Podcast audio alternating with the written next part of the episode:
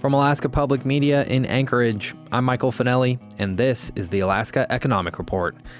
In the last week, the price of West Texas Intermediate went up and then back down, going from $86.66 per barrel to $85.49 per barrel. Alaska North Slope crude was also down slightly, going from $91.40 per barrel to $91.18 per barrel. Alaska has a historically high rate of job openings. It's part of a national trend, but made more pronounced by the state's declining population. That's according to a new state report, which concludes that this recent dynamic makes worker retention both more difficult and more important.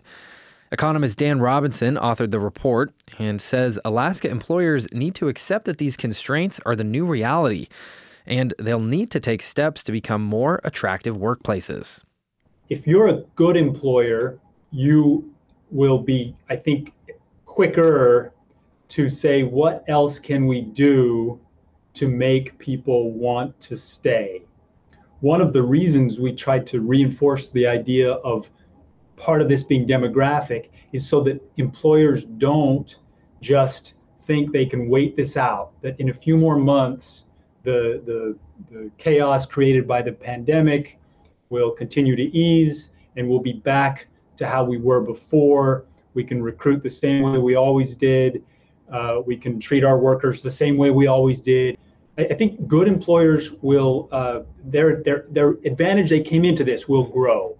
People will want to work there and people will know that they have new opportunities that they maybe didn't have before to find a good employer if they're unsatisfied with their current employer.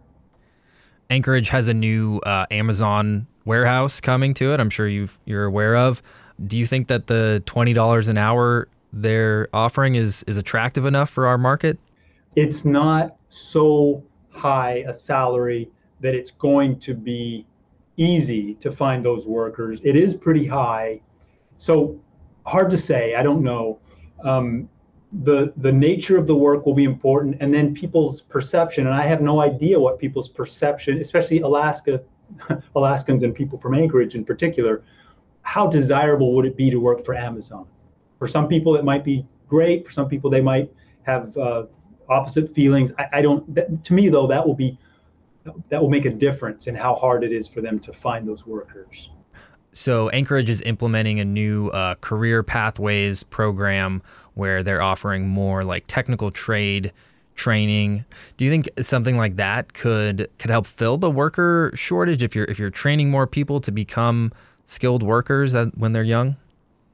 Yeah, for sure. The training component. I mean, I talked about and we talked about in the article that there the, the numbers there's an imbalance in the numbers. In addition to that, you've got to have people with the skills that employers are looking for historically there have been big projects in rural Alaska over a, a, finite period, but there's a whole lot of money coming our way from the Infrastructure Act and from broadband. Um, even aside from that, uh, resource development, mining in particular, there's a lot of potential as we make the, the shift to some of the alternative energy sources that require some of what Alaska has. So if you're a heavy equipment operator, for example, or an electrician or a welder, some of those uh, occupations that that aren't college track necessarily, but unusually now that work will be especially valuable. There's there's just a, a higher need than normal right now, and it's not likely to go away for at least a decade. Yeah. One thing I was thinking as I was reading through this is with this being a national trend, do you expect this to sort of accelerate the use of automation? I, I do. And it'll also kind of shine a brighter light on what human brains and bodies are uniquely what able to do. Um, think of ice road trucking, for example. It's one thing to have uh, driverless trucks if you're in flat Florida. It's another thing to, to have driverless trucks on Alaska road conditions. But I, I do think that and even aside from AI and, and automation and things like that, businesses will may have to adjust their business model so they they operate with fewer people. So restaurants, we've probably seen some of that, whether they leave some tables empty or whatever.